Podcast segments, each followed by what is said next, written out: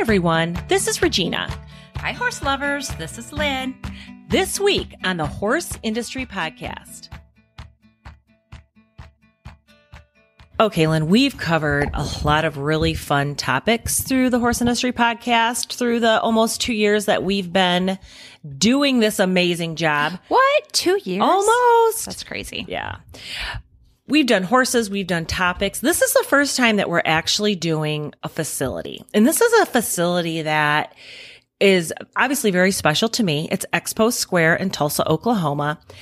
There are few feelings as special as seeing the golden driller when you get into Tulsa and thinking, we've made it. It's it's hollow ground. Oh, absolutely. Or the anticipation of crossing through St. Louis. Yes. And, you know, seeing the big bridge The and the arch. And you're like, okay. Yeah, we're halfway there. stop, Yeah, yeah. And to me, Gina, and you and I have talked about this too. To me, Tulsa is not a city, it's the Expo Square. Right. For people like us, it's hollow ground. Absolutely. It's hollow ground. When you get there, you have a sense of, you know, the year before we were in these stalls or that farm is usually in that aisle. And I can tell you, I can tell you the exact location of where my Miss Pinto of America ta- pictures were taken outside the pavilion. There's even certain spots inside of Expo Square themselves where memories have made. I mean, you know which camping spot you had last year or the year before. You know where your favorite vendors are. I even think about the different stores and restaurants outside of Expo Square.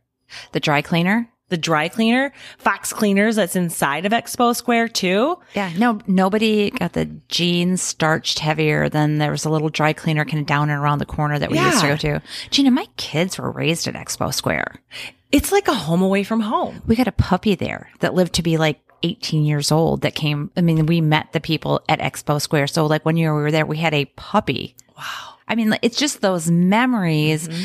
And I'm sure that all of our listeners that have an opportunity to show in Tulsa at Expo Square have lifelong memories from that facility. Yeah, I mean, you think about different practice runs. I can think of the different horsemanship practice runs I made in this one particular covered practice pen, and it was terrible. And then, I mean, you just, I can remember moments in these different areas.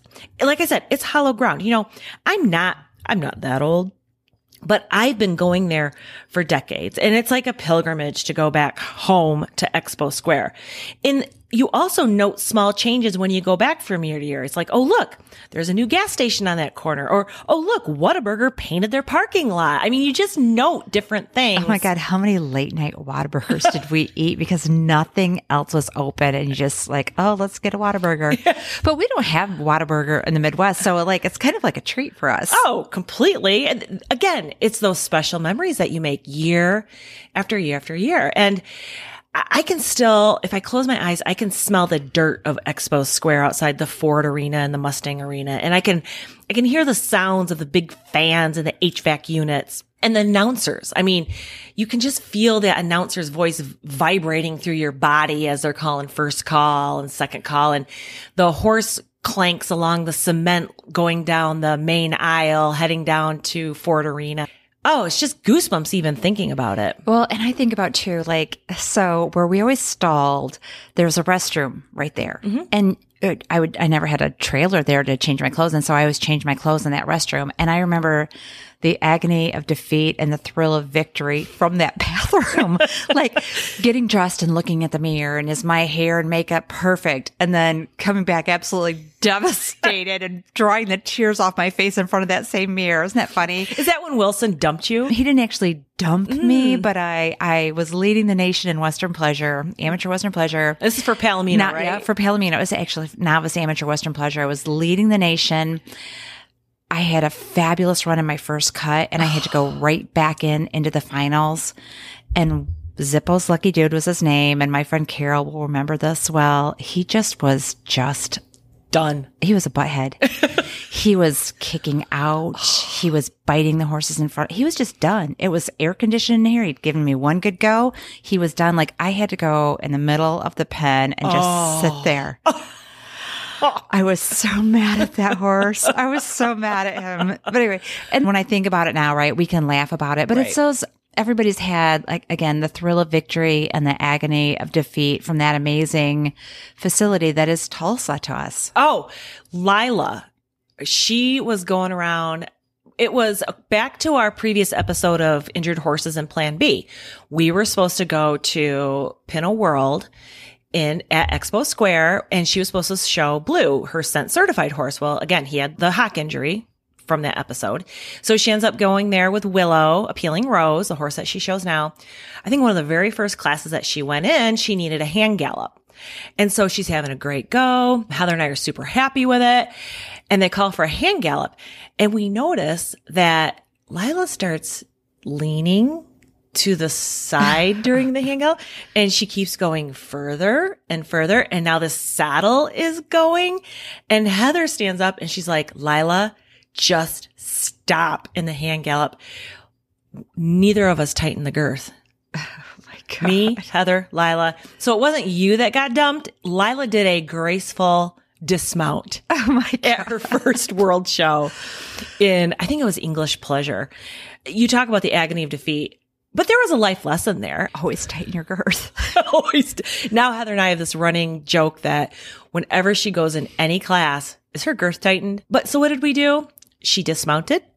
Of course, they stopped the class, which for a young girl is traumatizing. It's a fishbowl. It's a fishbowl and it was traumatizing. Now we all know we've all been there. I mean, every single person who shows a horse has had that moment in that show pen. She gets off, she walks out, she looks mortified. We go back to the stall, we get in the car and we go eat a bunch of pizza at Andolini's. So, you know, there, there are those memories. And then of course later on, you know, she comes home with a couple buckles. So it, it is, it's that roller coaster, but all those emotions happen in that special hollow ground facility. Right. So Gina, I have to give you all the credit for this because you, this was really your idea to research the expo square and, and what's going on behind the scenes. Like it's not just a building without It isn't. I had I had the opportunity to talk with Brandy Herndon. She's the agribusiness manager at Expo Square. And Lynn, I'm excited to share my interview with her and our listeners, but I do want to give a little bit of background on Expo Square first. So I'm going to give you some background and then we're going to go ahead and run that interview that I had with Brandy. And uh, it was such a, it was such an honor to speak with her. So when I called Expo Square for research, I spoke to a couple of people on the phone first before I actually got to Brandy. And one of them recommended that I get a book called Images of America, Tulsa State Fair by Amanda Bretz. It was published in 2010. It's a super cool little book. A lot of it is pictures and then underneath the pictures, there's kind of a description of what you're seeing in that picture. I think what was so shocking to me, and, and of course we know this from just common sense is that Expo Square, it transformed before my eyes in that book because there was literally nothing surrounding Expo Square in the early days. It was dirt and trees and scrub brush. And you look at it and you're like, wait, well, that's where Target is now. And that's where the, the Walmart is. And it's just the houses and everything you think of Expo Square is just surrounded. It's like in the city. it is in the city to me. But you look at the pictures and it's, it's truly shocking how empty the area is around it. So I, I really enjoyed looking at it. And the majority of the information that comes from what I'm going to share with you comes from Bretz's book, Tulsa State Fair. So it all started in the 1890s. There was a free fair located in downtown Tulsa and it was pretty successful. So in 1913, 15 acres on the east northeast side of downtown Tulsa were deemed a more appropriate location for this fair as the fair grew. And it stayed at this location for about 13 years. Then in 1926, which if you think about it, here comes that math thing, almost 100 years ago, and I'm kind of pumped because we're going to be around for the Expo Square 100 year anniversary. Awesome. Yeah, it's just in a few years. So in 1926, almost 100 years ago, 240 acres were provided by J.E. Crosby to create its current day location. J.E. Crosby, I looked him up. He was, he was kind of a jack of all trades. I would say a wealthy jack of all trades. He, of course, was an early Tulsa oilman. He was a banker and, of course, a real estate developer in the Tulsa area. So then, so we get it established. Expo Square is now on these 240 acres where it still is today. And then in 1931, there was a bond issued to provide the money to build the beautiful special art deco pavilion that still stands today. And that art deco pavilion is, you know, personally where I started my my memories and my life at Expo Square. It is truly truly beautiful. The pavilion around the top, if you, if you take the time to look, has these intricate, ornate, gorgeous agricultural scenes. There's livestock heads and flowers. And if you look it up online, you can see those images. But of course, if you do go to Expo Square, make sure that you take the time to look at those. When I first started attending nationals or what's now the world shows at Expo Square, this was the one and only show pen. And of course it still stands, but now the majority of us use those Ford and Mustang arenas as the primary show pens, but there's usually classes in the old pavilion as well. In fact, when we were at Pinto World a couple of years, that's where all the trail was, was written, And it's still, it's still just a super majestic building. And Tulsa really seems to love and embrace and want to keep that pavilion as top notch as possible.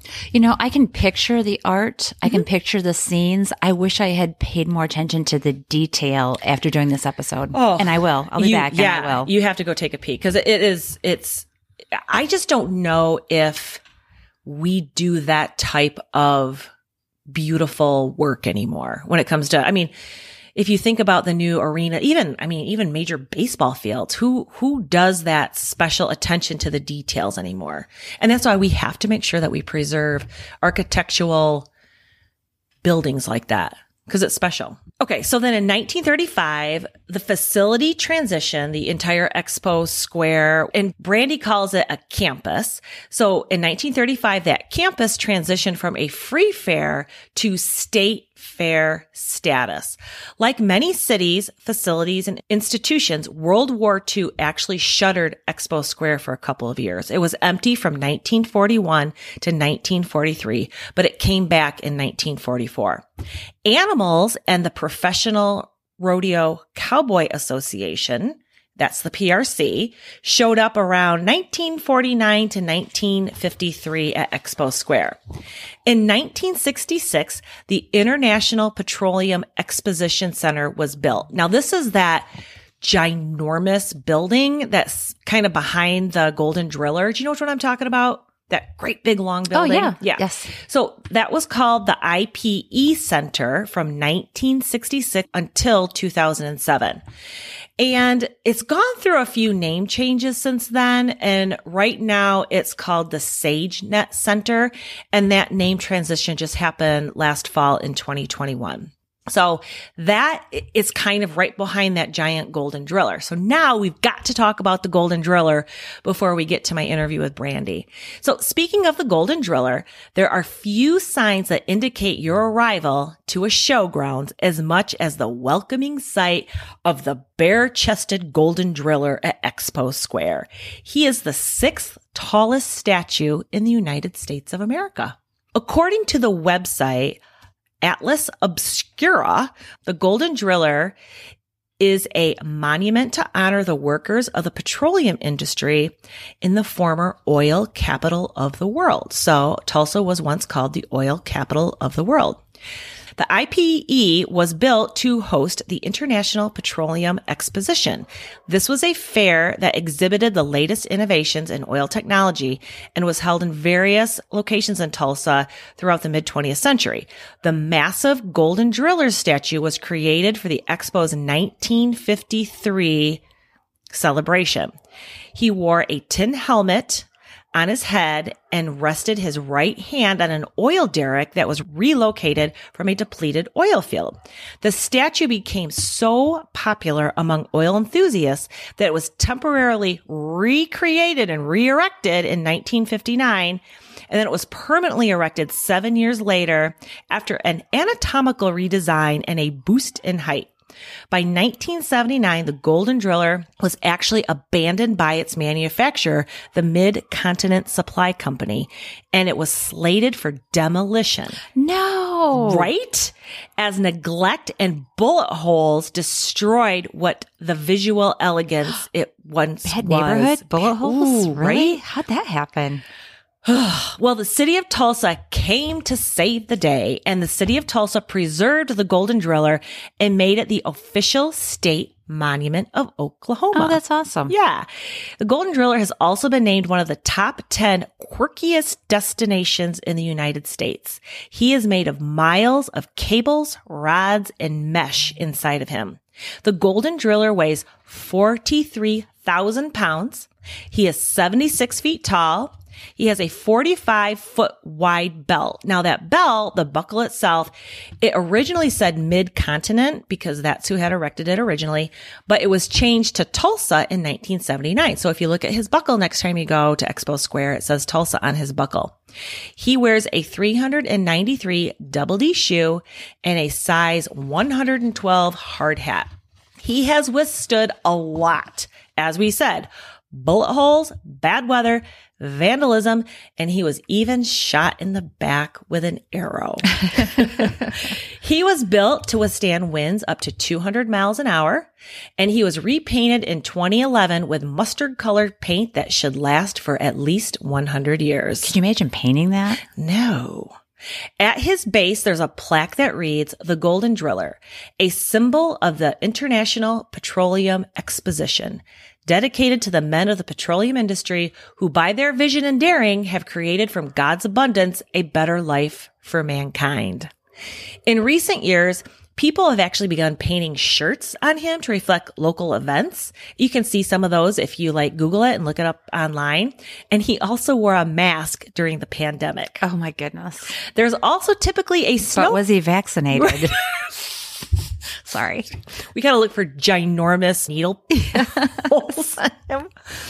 So there's typically a snow cone stand at his feet in the summer. And so, and actually I can tell you right now, if I ask Lila where she wants to go to a horse show, she wants to go to any horse show there is at Tulsa so she can go to that snow cone stand. Oh, that's awesome. Yeah, that's one of her special memories. So that's kind of the background to Expo Square. And now I am excited to share with you my interview with Brandy Herndon. Can't wait. Brandy, first, I just want to thank you for being with us today. Welcome to the Horse Industry Podcast. Thank you so much for having me. It's a great opportunity. As Lynn and I were talking, we have so many wonderful memories from being at your facility. And the purpose of this episode is to kind of give our listeners, many of who have been to Expo Square or may go to Expo Square in the future, kind of an inside look as to what it means to be you, what it means to work at Expo Square. And so, first of all, if you would kind of start off with sharing with us what is your job at Expo Square and how did you get started? Okay, yeah, I am the Chief Agribusiness Officer for Expo Square, home of the Tulsa State Fair. And so my position oversees the agribusiness department, which then oversees all of the agribusiness events that we host here at Expo Square, as well as all of our agribusiness events during our annual Tulsa State Fair. So that consists of mainly horse shows throughout Mhm. our non fair season. We have dog shows that we host throughout the year, and we'll have a few other livestock related events.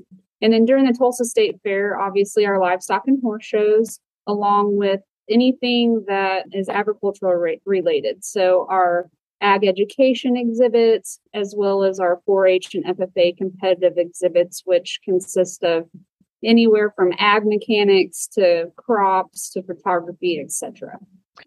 What time Um, of year is the Tulsa State Fair, real quick? Actually, Tulsa State Fair is fast approaching. We're uh, 30 days away, but this year, September 29th through October 9th. Okay. We always start the fourth Thursday after Labor Day, and we are an 11 day fair. Awesome. Fantastic. Did you grow up in Oklahoma? Where'd you grow up? I did not. I actually grew up in Fort Collins, Colorado on an equine reproduction ranch, Royal Vista, that my dad and my stepmom started. And Oh my gosh. raised Tell us a little bit about that. What's it like to grow up on an equine reproduction farm? Oh, it was it was exciting all the time. uh, it was a great opportunity. I my dad has since passed, but just so proud of all the things that he accomplished within the industry, mainly the quarter horse and the quarter horse racing industry. They also had a, a ranch here in Wayne, Oklahoma, Mhm. uh, Royal Vista Ranches, where they expanded their business. Since sold that, but it was a neat upbringing. But we also raised, my family raised purebred Simmental cattle and I did grow up showing horses and 4 H at a young age. However, my love was really the cattle side of things. And so I grew up very passionate about the cattle industry and showing and had the opportunity to show on a regional national level throughout my junior career. I was also very involved in livestock judging. And I got a scholarship to judge at Connor State College in Warner, Oklahoma. So I judged there two years and then transferred to Oklahoma State University, where I finished with my bachelor's in agribusiness. And honestly, upon graduation, I didn't necessarily really have it all figured out what I really wanted to do. And honestly, thought I was going to take a year, take deep breath, and was really interested in going to law school, is actually what I thought. A job came available here at Expo Square as the Tulsa State Fair entry coordinator. I was like, oh man, that'll be fun until I figure out everything that I want to do. And then 20 years later, I'm here at Expo Square and it became a career path for me. So, Sounds like a good fit. yeah. Yeah. Okay. So, talk a little bit about what is the horse industry impact on Expo Square? You know, and again, as you shared, there's a number of different events that happen at Expo Square. You've mentioned, you know, a dog show, even lots of different livestock shows. When we think about Expo Square, in my mind, when we go to the facility, it just seems like one great big giant horse show. What is the horse industry impact on Expo Square? It's huge, as you can imagine. You've seen our calendar and the national world championship horses in scope and all the individuals we're bringing from all over the country and really some of these shows around the world. The impact for Expo is huge, but I would say more so for Tulsa and the community of Tulsa, millions and millions of dollars annually as far as economic impact numbers go and we're we really pride ourselves as being an economic engine for Tulsa, this region, and the state of Oklahoma. Well, I can tell you that one of my daughter's very favorite pizza places on the entire planet is the one just down the road from Expo Square. And I, the name of it right now escapes me, but it's a little, it's like a, do you know what, which one I'm talking about? I bet I can take a guess, and I bet it'll be correct. Andolini's. Yes. Yes. Yes. Oh my gosh. We, I think the last time we were at the Pinto World Show, we hit Andolini's three or four, maybe five times during the week that we were there. We even bought a couple t-shirts from that place. We just, that's, that's fantastic. So yeah, I, we certainly, as regular visitors to Tulsa and Expo Square, we certainly have our favorite restaurants and shops and so forth to go to. So I bet that does have quite a big impact. So when we talk about again, the horses. What are some of the largest shows that you host? Pinto World, NSBA, and so forth. What are the big ones? I will say, as of today, right now, the NSBA World Championship show is by far our largest show that we host. Uh, when you look at it from the standpoint of the amount of horses, individuals, as well as actual total entries go, NSBA is a neat little story how they started I was reminiscing, looking through your questions back. I remember in 06, 07, 08 ish, they were around 600 to 700 horses. They followed another larger horse show, the Reichert celebration at that time. When the Reichert celebration moved to Fort Worth, it gave NSBA an opportunity to expand. and they have gone from 600 700 stalls and grown to almost 3000 stalls wow um, this year so it's been fun to work with them and watch them grow and we have the opportunity to continue to grow with them because they just signed another five year contract with us. So we're really excited about that. Awesome. And then obviously the Arabian US and half Arabian nationals are held here in Tulsa, actually right after our fair, the middle to the latter part of October. They too really take up our entire campus. They'll have close to around 3,000 to 3,200 total stalls. Their horse count is more around the 1,800 mark on average every year. So as far as horses and actual total entries go, not as large as the NSBA, but they do use a large footprint while they're here. I grew up in the quarter horse world. And so I remember as a little kid going to the quarter horse world show and I used to think that it was just phenomenal the facades that the different ranches would have and their decor. No horse breed that I, at least I am aware of does a more the wow factor as far as their setups go as their Arabian. So if you've never been to the Arabian Nationals, I encourage you to come and field trip to Tulsa because it is it is something like you've never seen. It's it's amazing. It's funny um, that you mentioned that. I just happened to stumble upon some stall decorations for the saddlebred, which I know is not held in Tulsa, but I saw some pictures and it, it is truly amazing. And I think of the Quarter Horse Congress in Columbus, the stall decorations that I mean, can you describe is it is it super fancy? Is it western themed? I mean, how how does how do they do it? It is just fancy and elegant would be two words that would be probably best described. You walk down through the barn areas. We here internally we call them their living areas because they will take out like a large number of stalls that they've mm-hmm. leased, you know, to build these massive areas that they entertain throughout the show from chandeliers to people bringing in pool tables and it's just nothing like you've ever ever seen. Wow. That would be cool to see. Okay so we've talked about the nsba we've talked about the arabs. Mm-hmm. What are some of mm-hmm. the other breeds? We have the pinto world show held annually here in june every year. They have been long term partners of ours i want to say over at least 30 years here in tulsa a lot of history there because Mr. Bilkey can, he's my resident historian because he's been around for so long, but they showed in the old complex with the old barn rows, like one through 30, showed in the old pavilion when the pavilion used to be like the premier coliseum and arena. Oh, um, Brandy, and- I my I, you know what? And Lynn and I had just talked about that before you and I got on. But my very first world shows were at that old pavilion, and back in the day, I actually was crowned Miss Pinto of America in that facility. So it has such a special place in so many people's hearts. It's a beautiful, beautiful arena and and coliseum and and I hope that you guys keep it forever and ever and ever. Yeah, that's amazing that you have those memories. That's awesome. Yeah, he's really grown with us. He went through our renovation phases with us and is now he gets to enjoy him and his exhibitors the wonderful new livestock complex that we have and he's been instrumental in helping us along the way and being an advisor to that so we have a great relationship with them and then we have the breeders invitational that basically takes the month of may it's a cutting horse event they just celebrated 10 years with us this past year. And so we enjoy our partnership with them. Right now, actually, on our fairgrounds, we are hosting the Tulsa Reining Classic. They too have been long term partners, and it's a very well ran, very good reining horse event. And then we actually just contracted with the NRBC, the National Reining Breeders Classic, they are moving from Katy, Texas to Tulsa in April of 2022.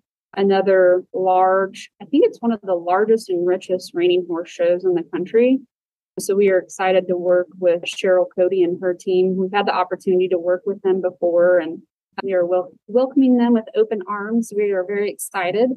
And in the month of July for us, we host the POA Congress mm-hmm. and then the Buckskin World Show and have had the last two years the opportunity to host the National Appaloosa Show. Awesome. So we are hoping that we can get them to sign a long term contract and add them to our, our calendar as well. Awesome. And actually, as I think back myself, I was at an AMHR Nationals um, a few years ago with my daughter. She was seven years old and was driving minis. And I, yes, oh my gosh, I forgot the minis. Yes. Yeah. So they too are one of our actually probably if you're going by horse count, probably our second largest behind the NSBA. Yeah, they will easily have well over 2,000, 2,500 horses while they're here. And they they move in right after the reining classic. They're mm-hmm. here for two weeks in September, right before we launch our Tulsa State Fair. Yeah, I remember that. And I remember thinking that I really felt that the weather for AMHR Nationals was so much better in September than it was back in June for the Pinto World Show. yes, yes, it definitely, Oklahoma does have some crazy weather. June, July, August are hottest months, and it does start to cool down that's a great segue. You know, you talk about major weather events, and you and I had discussed briefly that you really don't have a recollection of something significant like a tornado or flooding or anything like that. We have been so blessed to not have any major weather events, at least during my 20 years of being here. Mm-hmm. I'm going to knock on some wood. Right. Um, we do have emergency management plans in place. And we do regularly as a team go over all the different scenarios and then how we react and manage that. We actually work with our local TEMA to produce our emergency management plans every year. So we do go through tornado drills and high winds and storms and all the things regularly. So knock on wood, we've had a few tornado warnings the month of May plus the Breeders Invitational they've gone through some of those and we've enacted our plans and have been fortunate that we haven't had any tornadoes actually occur on this 240 acres. We've had wind damage. And if you've been in Oklahoma, you know, we're known for some high winds sometimes. Last year during our Tulsa State Fair, the last day of the fair, we actually had to close early because there were tornado warnings around us and high winds. And we just, we didn't want to take the risk of anyone getting hurt or injured. And it yeah. was the best decision that that we made. So yeah, makes sense. So when we think about, and it's interesting that you call the facility, I call it like the facility or whatever. You you mentioned campus, which is an interesting term. I work in higher ed, so when I think campus, I think higher ed, higher ed institutions, universities, and so forth. But when when you think about the campus at Expo Square and all the facility, all the buildings, all the arenas, all the different jobs. I, I can't even wrap my head around the different types of staffing that you have. What are some of the types of jobs that you have there full time? Do the association supply staff when they come in the different breeds?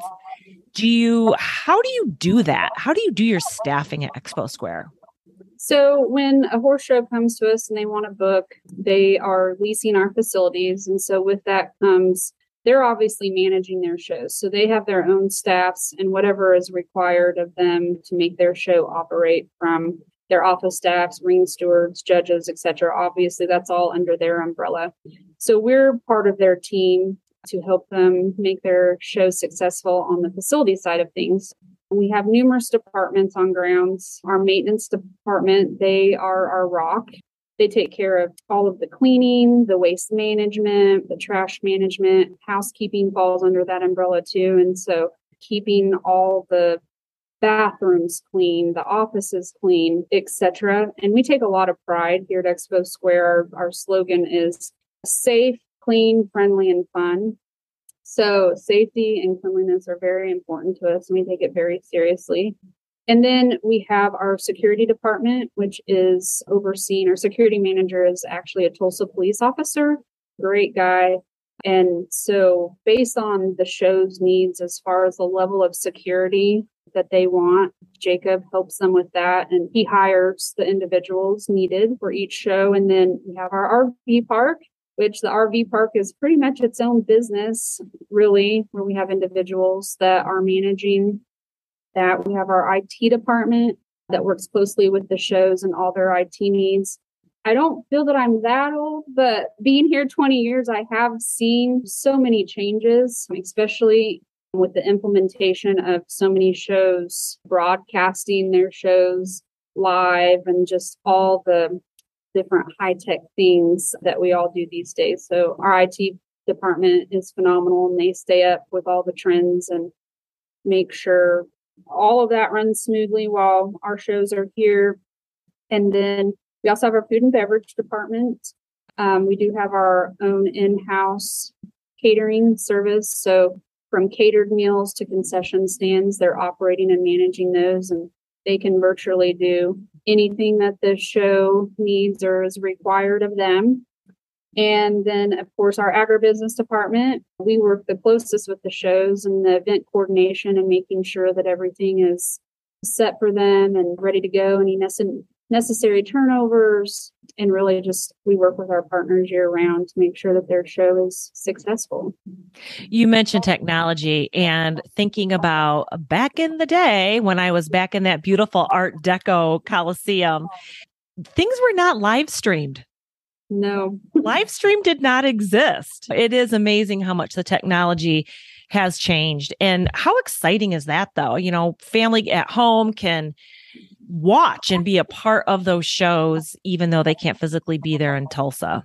As you think about going forward, what is the one thing that you wish that you had or or do you have a dream list? Do you if you could snap your fingers and make something appear at the expo square on, on your campus what would that be? Do you have a do you have a wish list? We actually do have a working wish list, and I'm very proud that over decade and even longer than that now that we've been able to check a lot of those items off the list. It is our goal going into each year that we can point to something that says we have accomplished this year and it's made Expo Square only better we started with stall projects back in 2008. We wanted to renovate all of our stalls and purchase brand new stalls, and we accomplished that over a series of years.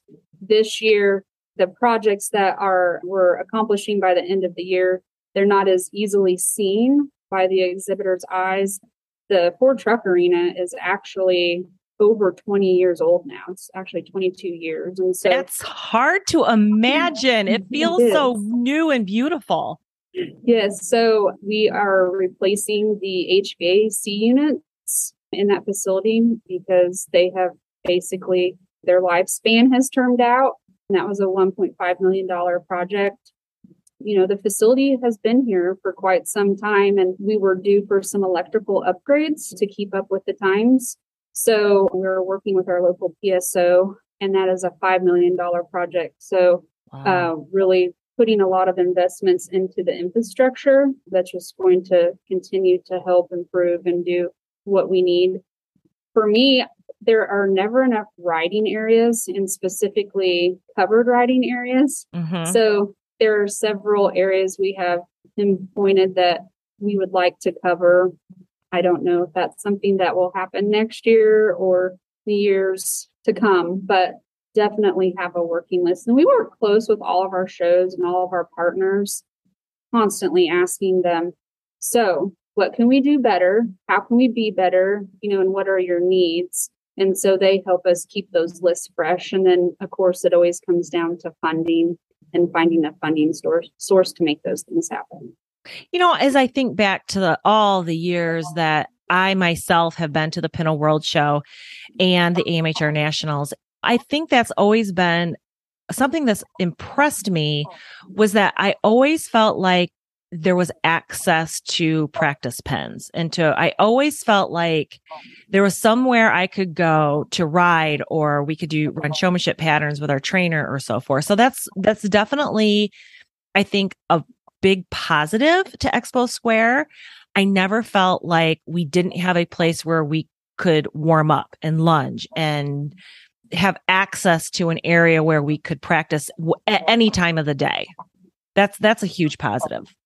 That's awesome to hear. Going back to Oklahoma weather, there's certain months where we get a lot of rain and so covering more of our outdoor arenas is definitely on the top of my list. That's for sure. Mm-hmm. So that's positive. What's one thing that you wish wouldn't happen at these shows? Do you have a pet peeve? Do you, is there something that you would like to share with those people who come and show or hang out that you could be like, hey, you know, make sure you close the bathroom door? What is a, a pet peeve that you have at Expo Square? Well, I don't know. It was hard when you asked that question. You know, I'm like, my dad always told me, he was like, find something you love and you'll mm-hmm. never work a day in your life. And I truly don't ever feel like I work a day in my life and really enjoy all the partners and everyone we work with. That set aside, Brandy Herndon, not speaking on behalf of Expo Square, one of my pet peeves is sometimes all the dogs and pets that exhibitors bring. And don't get me wrong, I am a dog lover, but there are often times where they bring them into the arenas and they let them roam and they're barking during classes and they don't pick up after their messes. Mm-hmm. And so I guess I would have to say irresponsible pet owners. That's so funny. Lynn and I, early on in our podcasting, we actually released an episode called horse show dogs and and it's funny because we we being my daughter and i we literally purchased a dog from the pound to be our horse show dog i mean horse show people like to travel with their dogs and by and large, I can't think of a single dog I've ever met that I didn't adore. With that said, you make a really good point. I, we were at a show, I think in Gordyville one year, I don't even, maybe it wasn't even Gordyville, but one of the dogs ran through a trail oh. pattern during the trail class. And it's oh, like, you know, and that happens. I mean, you dogs are dogs. So totally understand where you're coming from. Seen it, love dogs too. But yeah, it's the ones that have free reign. I, on the other hand, would be terrified someone would take my dog. So I never let that dog out of my sight. But there you go. So do you feel like you have does Expo Square have competitors? I mean, do you feel like you're in the running trying to keep keep breeds or keep shows at your facility? How how does that work? How what is that relationship that you have with other campuses? So, I mean, we all have competitors, right? Mm-hmm. So, with that set aside, I will say other there are many organizations that we're part of, like the League of Agricultural Equine Facilities, our IFE, our NAWS RAMA organizations, where we've had the opportunity to create relationships with a lot of facilities around the country.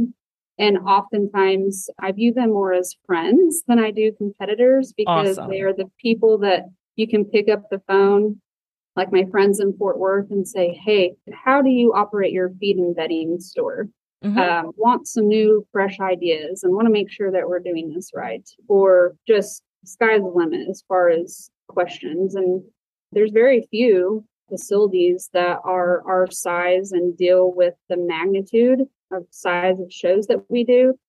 I'm constantly wanting to network and and learn because you can never stop learning, especially in this business, because we're all always wanting to try to to be better and improve our operations. So, like I said, I don't know that I really see competitors. I see them more as colleagues and like a network of friends. But they too, like our calendar, many facilities are full. Because when you think about it, I mentioned some of our larger shows, they literally take up two to three week bookmarks on our mm-hmm. calendars. So there's very few date availabilities that we have in our calendar. I, and I know like Fort Worth and Oklahoma City they have full calendars too. So I love that idea of working together. I mean, certainly you have shows that are important to you, they have shows that are important to them. But at the end of the day, we all love this industry and we all want this industry to be successful because if you have a successful show, that leaves a, a positivity into the horse showing experience itself, which can positively impact a show that perhaps is held in Oklahoma City or Fort Worth. So I really love that idea that it's a it's a friendship and collegiality that you have with the others. So hats off to you guys. So as we talk about we're rounding out this conversation, just about two more questions for you.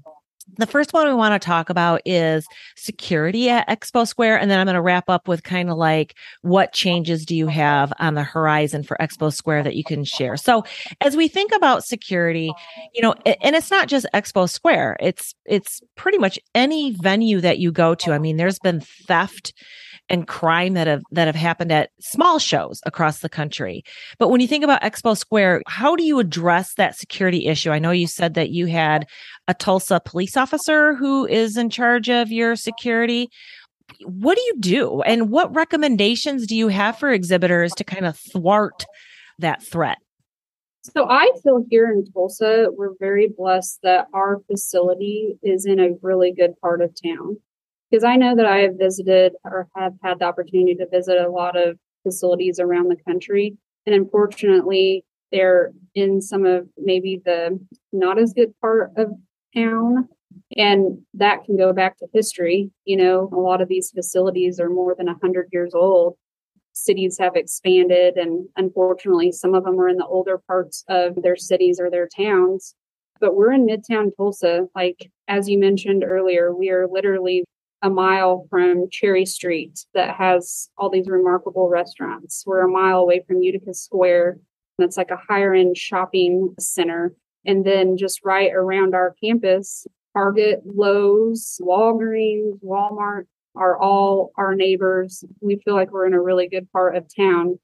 Anytime that you bring a large gathering of people, I guess that that brings more attention and when you have a large amount of people congregated on your campus, there's potential for things to happen. Our biggest message that we like to shoot out to people is lock your doors, lock your doors. Mm-hmm. You can't say that enough. And I would say that, I say that to my own family. I don't really care where we're at. And don't leave any valuables that are out in the open and that can be seen and easily taken, whether that's in your vehicle or in a in your pack stall two things. Number one, I spent a lot of money at that Target. And number two, and, and, correct me if I'm wrong. I mean, I think I've been coming to Expo Square, boy, I would say for 30 years, probably with all the Pinto World shows and different shows and so forth. I feel like the neighborhood around Expo Square has actually gotten better through the decades, not gone the other way. Would you agree with that? Seems I like do the, agree. Yeah. The neighborhoods and are nicer. I would also add to that what I've been noticing is there are a lot of investors that have came around just the surrounding neighborhoods to well really the north, south and west of us that are purchasing and renovating houses and have them on the market for Airbnbs. Absolutely. Yeah. Parts driving down the sidewalk, leaving the gates, you know, and going into the neighborhoods. So, and I kind of keep a watchful eye on that as well through the Airbnb app. Yeah, more and more of my horse show family members are doing the Airbnb thing versus staying at hotels, which are kind of a drive away, or perhaps they don't want to be in their living quarter horse trailers, or there's just too many of them. So they do need to get a house. But I've noticed that as well. So that, that is pretty exciting. So as we talk about the future for Expo Square, do you guys have any plans that you can share or any changes on the horizon? Well, like I said earlier, we continually keep a list of projects. We call them projects and then our wish list. so we'll continue to visit with all of our partners and see where we can do better and improvements that are needed to stay competitive with the needs and the wants of the exhibitors and the users of here at Expo Square. That's very important to us, and we will continue to do that. Well, Brandy, it certainly has been a pleasure talking with you today. I am so grateful that you took time out of your crazy busy schedule because I know it's probably just a revolving door at Expo Square. But thanks so much for being on the podcast. Thanks so much for having me. I really appreciate it. So, Lynn, I had so much fun talking to Brandy. I learned a lot kind of about the inner workings of Expo Square because it seems so seamless as an exhibitor, parent, a member of a breed association, you go in there and everything just kind of flows. You take it for granted. You don't realize the brandies behind the scenes making this all happen. Yep, absolutely. So just one more thing I want to add before we finish up this episode. I was curious as to how many stalls are at Expo Square and Brandy said it's usually about 2012 stalls. Those are, those are pretty permanent. NSBA needs at least 3000 stalls and that number is growing. And the Arabian Nationals usually requires about 3500 stalls and they have the ability to put up temporary stalls and kind of move things around to accommodate pretty much any size of major horse show there. So Expo Square is so near and dear to my heart as I think through my life, decades of visiting there. It is, as we talked about in the beginning, it's hollow ground for so many of us. And so next time you go to Expo Square, check out the Art Deco designs on the pavilion. Look at the golden driller and see if you can note the snow cone stand underneath and everybody just keep making memories at that special place.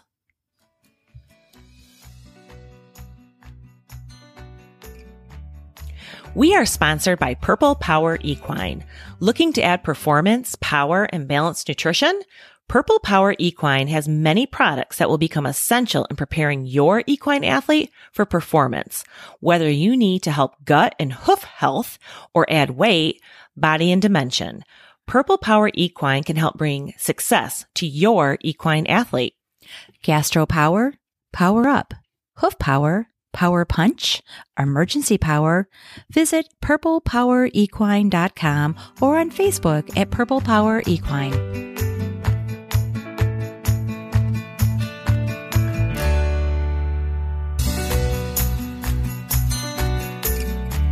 So that's our story this week. Thank you for joining us. We look forward to spending more time with you and sharing stories of our industry. See you next week.